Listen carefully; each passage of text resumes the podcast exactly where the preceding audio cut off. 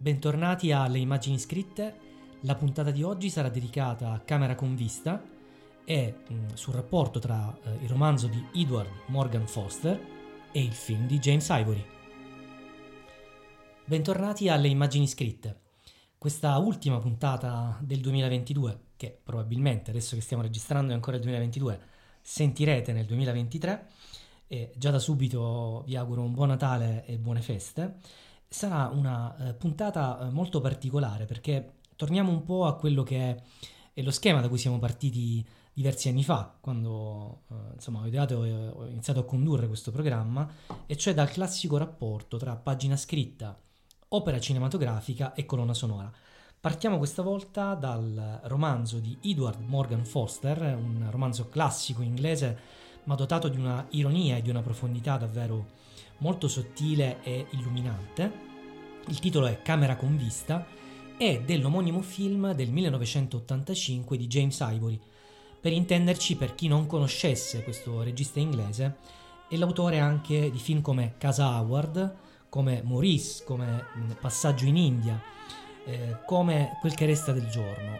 Ed è un abitué, diciamo, um, eh, come, come, autore cinematografico nel trarre eh, insomma, le, le, sue sceneggiature, le sceneggiature dei suoi, dei suoi, film da romanzi di Edward Morgan Foster. Tra l'altro il suo rapporto con la critica e anche con il pubblico, pur essendo uno dei registi inglesi più famosi e più eh, seguiti sia dal pubblico che dalla critica, è sempre stato molto controverso, nel senso che gli è stato rimproverato spesso di essere molto estetizzante, molto eh, preda diciamo di un formalismo che eh, lascia un po' freddo di solito il pubblico e anche la stessa critica. In questo caso invece, che è uno dei primi eh, suoi eh, lavori tratti da eh, testi di Edward Morgan Forster, ecco, sia la critica che il pubblico sono stati unanimemente eh, concordi nel eh, definire quest'opera un capolavoro. Beh, sicuramente però eh, questa, eh, questo grandissimo lungometraggio in cui vediamo protagonisti Julian Sands, Elena Bonham Carter, una giovanissima Elena Bonham Carter, eh, ma anche uno straordinario, ancora giovanissimo Daniel Day-Lewis, non può non essere eh, debitore delle pagine di Foster. Pagine che da un lato ricordano il uh, classico divario, la classica lotta uh, di classe eh, tra ragione e sentimento, tra la borghesia inglese che deve scontrarsi con quelli che sono i sentimenti autentici di questi personaggi. Faccio una piccola parentesi sulla trama senza eh, spoilerare e senza andare ad anticipare troppo della storia. Eh, il romanzo racconta di questa ragazza inglese, appunto interpretata nel film da Helena Bonham Carter, eh, che si chiama Lucy, che è accompagnata a Firenze dalla cugina Charlotte, è eh, proprio in quel di Firenze, eh, in questa città italiana, che gli inglesi, come tutta la Toscana, e qui poi si apre un'ulteriore parentesi eh, sul rapporto tra Inghilterra e Italia, e in particolare tra Inghilterra e Toscana, eh, protagonisti di moltissimi romanzi e eh, anche di moltissimi approfondimenti dal punto di vista culturale eh, nel rapporto fra questi due paesi, quindi Firenze non è casuale come scelta di Forster, anche perché c'è un una descrizione anche molto accurata, molto dettagliata, sia del Rinascimento italiano, italiano. Molte scene e molte parti del romanzo sono ambientate in Piazza della Signoria eh, e anche in altri luoghi della città molto famosi a livello internazionale, in particolare in Inghilterra, con invece l'austerità e questa freddezza dell'età vittoriana, perché il film e anche il romanzo sono ambientati a cavallo tra eh, la fine dell'Ottocento e l'inizio del Novecento. E so, ecco, Lucy quando è a Firenze conosce questo, uh, questo George, ehm, interpretato appunto da Julian Sands, eh, e eh, fondamentalmente se ne innamora, ma all'inizio è un rapporto molto eh, platonico, molto eh, teorico, anche perché i rigidi schemi e le regole appunto della società inglese, considerate che stiamo parlando della fine dell'Ottocento, imponevano comunque insomma altre strade, altri destini per questa uh, giovane donna, accompagnata tra l'altro da un altro personaggio molto divertente, molto ironico, che è la cugina Charlotte. Infatti a un certo punto poi Lucy ritorna in patria e conosce invece un altro personaggio, un nobiluomo inglese interpretato appunto da Daniel Day-Lewis, che eh, le chiede la mano, quindi lei è combattuta così come i protagonisti poi e le protagoniste dei romanzi di Jane Austen tra ragione e sentimento. Ecco, quindi questo è eh, il, diciamo, il classico schema che eh, da fulcro, da, da, cuore della narrazione. Ma quello che è importante, sia nel romanzo che nel film, è un elemento che rende sia eh, l'opera letteraria che il film diversa dai classici racconti ambientati eh, nell'Ottocento in cui i protagonisti devono lottare appunto tra il loro destino e eh, invece i, i veri sentimenti autentici perché entrambe le opere, e questo le accomuna, sia il romanzo che il film, sono dotate di una ironia, di una leggerezza nel racconto, nell'approccio, che eh, elevano entrambe le opere, eh, creano empatia sia mh, nel lettore nel momento in cui eh, legge il romanzo, sia nello spettatore nel momento in cui guarda il film. Quindi se proprio eh, dobbiamo eh, approfondire sottolineare eh, quello che è il filo rosso, insomma, è la, ehm, veramente l'elemento comune tra romanzo e film è proprio questo. Mentre invece eh, tra le differenze sicuramente eh, il eh, film eh, elimina le parti eh, e gli elementi diciamo un po' più scabrosi, diciamo così tra virgolette, insomma quelli un po' più um, dark ecco, del, uh, del, romanzo e ovviamente non è dettagliato, uh, i film uh, e le opere cinematografiche questo da sempre sono sempre più um, come dire, sintetiche e generiche rispetto a quella che può essere una pagina scritta. Questo ovviamente eh, lo diciamo da sempre, da quando abbiamo iniziato il, il nostro programma, perché ovviamente un uh, regista cinematografico deve innanzitutto selezionare eh, le parti che secondo la sua sensibilità, la propria sensibilità e il proprio retaggio culturale sono più funzionali alla narrazione cinematografica. Quindi inevitabilmente quando si va a vedere un film tratto da un romanzo sia nel caso in cui non si sia letto il romanzo, sia eh, nel caso invece in cui eh, lo, sia, eh, lo, sia, letto in precedenza, questo ovviamente ancora di più, c'è sempre una delusione o comunque un ah, ma io avrei inserito o non inserito. Però bisognerebbe, dal mio punto di vista, dare anche l'elasticità mentale, la pazienza di capire che l'opera cinematografica è sempre qualcos'altro, è sempre un'opera a sé rispetto a quella eh, del romanzo e molto spesso le opere cinematografiche più riuscite sono quelle che tradiscono eh, o che semplicemente prendono spunto dal romanzo. In questo caso invece James Ivory è abbastanza fedele ecco, alla struttura, eh, soprattutto per capitoli, perché il film proprio ehm, ripercorre la storia capitolo per capitolo, ma ehm, attraverso ovviamente il lavoro di adattamento dal romanzo alla sceneggiatura, perché c'è sempre un lavoro uh, di uh, gli inglesi, insomma gli anglosassoni uh, lo definiscono l'adaptation, no? dalla pagina scritta all'immagine cinematografica, davvero notevole, e, ehm, probabilmente, anzi sicuramente il capolavoro di Ivory, quindi se non lo conoscete assolutamente eh, andatelo a rivedere, a riscoprire, magari anche mh, come volete, insomma, come preferite, anche leggendo il, il romanzo, che tra l'altro non è molto lungo, eh, può essere anche un consiglio, insomma, per una lettura eh, e una full immersion nell'Inghilterra vittoriana e nell'Italia eh, ovviamente eh, arricchita dalle bellezze di una città splendida come Firenze.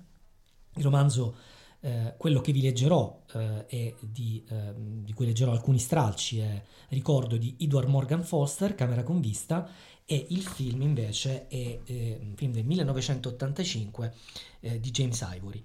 Inoltre, come sottofondo, eh, sempre eh, caratteristica fondamentale del nostro programma, ascolteremo eh, come brani eh, della colonna sonora, tratti dalla colonna sonora, O mio babbino caro di Gianni Schicchi da Puccini, cioè mh, mm, eseguita da Gianni Schicchi e tratta ehm, da eh, ovviamente eh, Puccini, ehm, è interpretata da Kiri Tekanawa con la London Philharmonic Orchestra diretta da Sir John Pritchard, e ehm, Chi il bel sogno di Doretta, eh, tratta dalla Rondine, primo atto da Puccini, sempre con l'esecuzione di Kirite Kanawa e sempre con uh, la London Philharmonic Orchestra, diretta sempre da Sir John Pritchard. Quindi mm, direi una puntata classica che però eh, ci può far riscoprire anche la bellezza, no? Eh, in un mondo sempre più eh, cinico, eh, incattivito eh, anche da insomma, tutto quello che ci circonda, tornare invece a ehm, apprezzare eh, la letteratura classica, la bellezza dei classici e anche il rapporto tra due opere classiche può sicuramente farci bene al cuore e all'anima. Buon ascolto! La pensione Bertolini.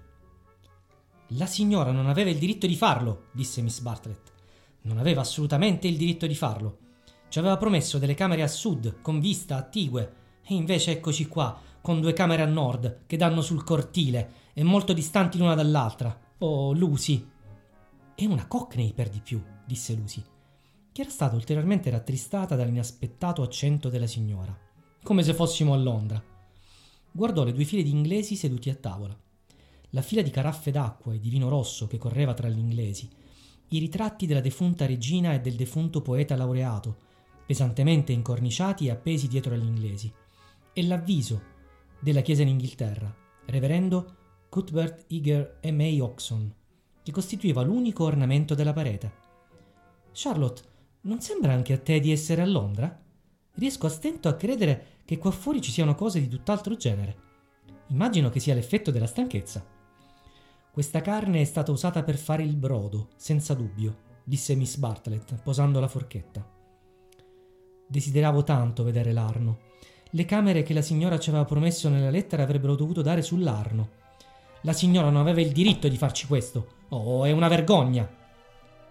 Per me va bene un angolo qualunque, continuò Miss Bartlett, ma è davvero un peccato che tu non possa avere una camera con vista. Lucy si sentì egoista. Charlotte, non viziarmi. Anche tu, anche tu devi avere la vista sull'Arno, naturalmente. È questo che volevo dire. La prima camera che si libererà sulla facciata sarà tua, disse Miss Bartlett, le cui spese di viaggio venivano in parte pagate dalla madre di Lucy. Una generosità cui faceva spesso delicate allusioni. No, no, sarà tua. Insisto, tua madre non mi perdonerebbe mai, Lucy. Non perdonerebbe mai me se ti dessi ascolto. Le voci delle due donne si fecero animate e, per dire la triste verità, un po' stizzite.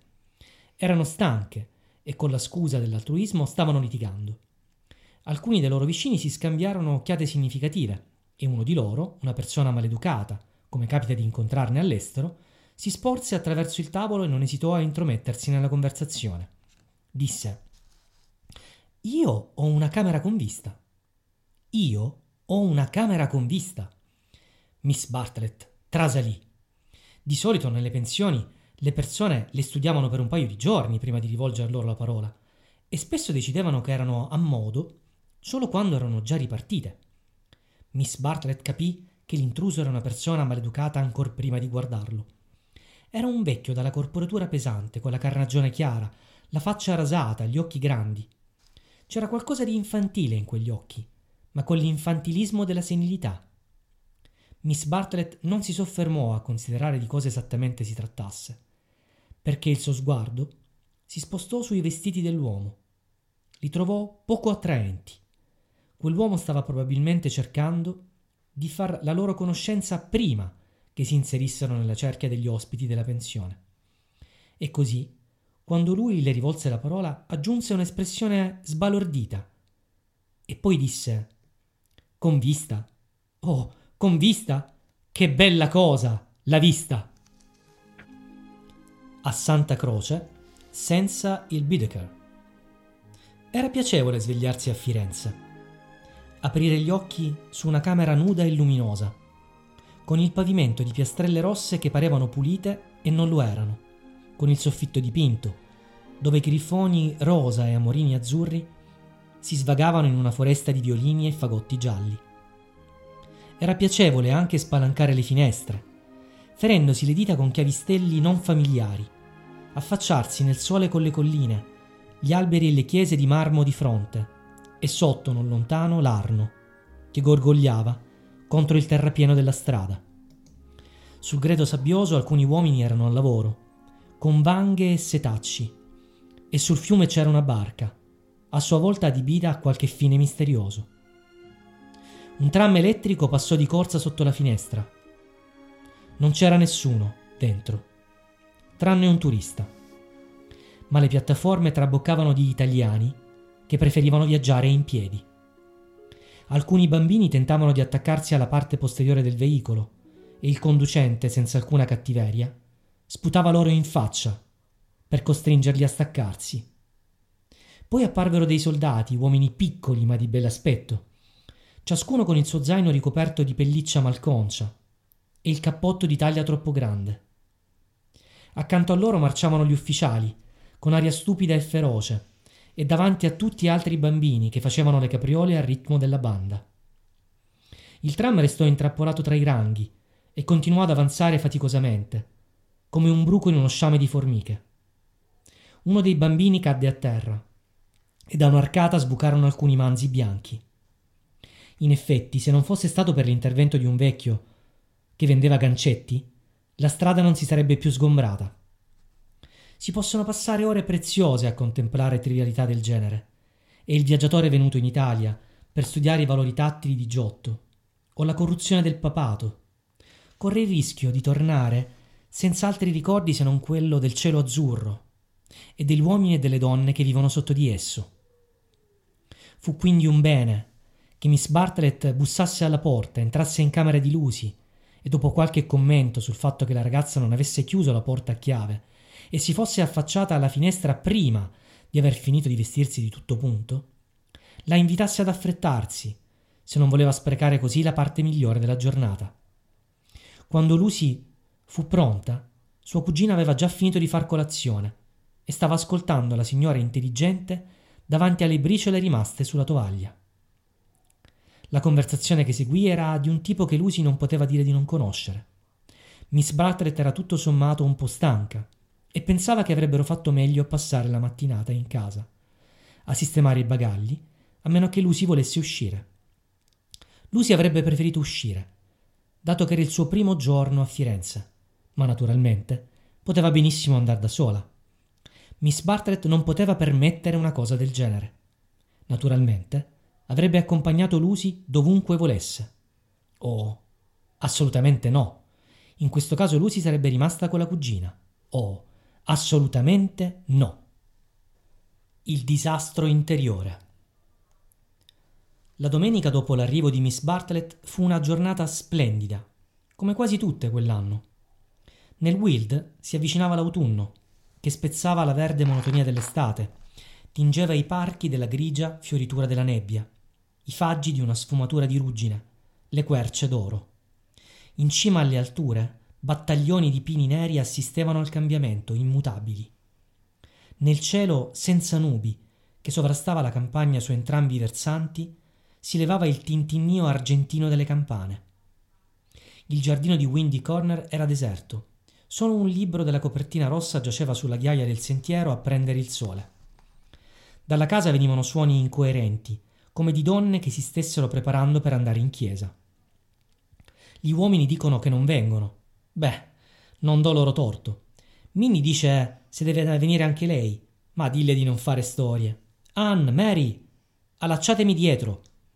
Lucy, mia cara, posso chiederti l'enorme favore di prestarmi una spilla? perché Miss Bartlett aveva annunciato che in ogni caso lei ci sarebbe andata in chiesa.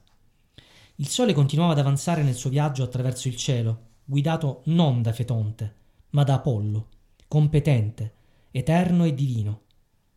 I suoi raggi cadevano sulle signore, tutte le volte che si avvicinavano alle finestre delle camere da letto. Su Mr. Beebe, giù a Summer Street, intento a leggere sorridendo una lettera di Miss Catherine Hallan su George Emerson che stava pulendo gli stivali del padre e infine, per completare il catalogo di cose memorabili, sul libro rosso che abbiamo menzionato in precedenza. Le signore si muovono, Mr. Bibb si muove, George si muove e i loro movimenti possono generare ombre. Ma il libro giace immobile, a farsi accarezzare dal sole per tutta la mattina e la copertina si solleva appena come grata per la carezza. Ora Lucy esce dalla porta del salotto. Il vestito nuovo, rosso ciliegia, non le dona. È troppo vistoso e la fa sembrare pallida. Porta una spilla di granati sul colletto e un anello di rubini al dito, un anello di fidanzamento. I suoi occhi sono abbassati su Wild.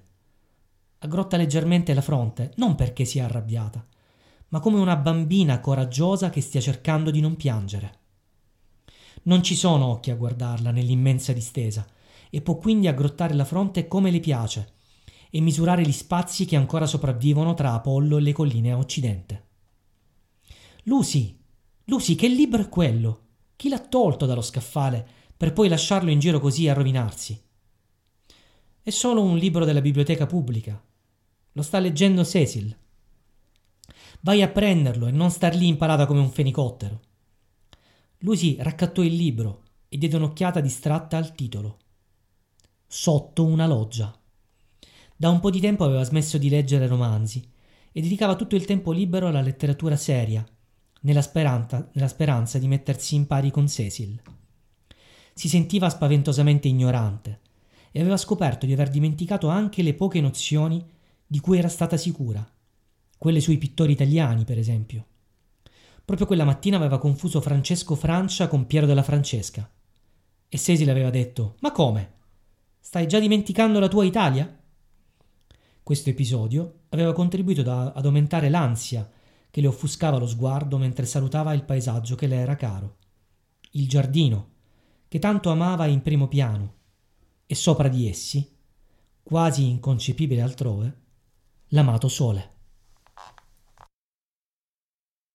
E siamo arrivati alla conclusione di questa puntata eh, davvero che ci fa viaggiare in un'altra epoca, sia dal punto di vista letterario che cinematografico.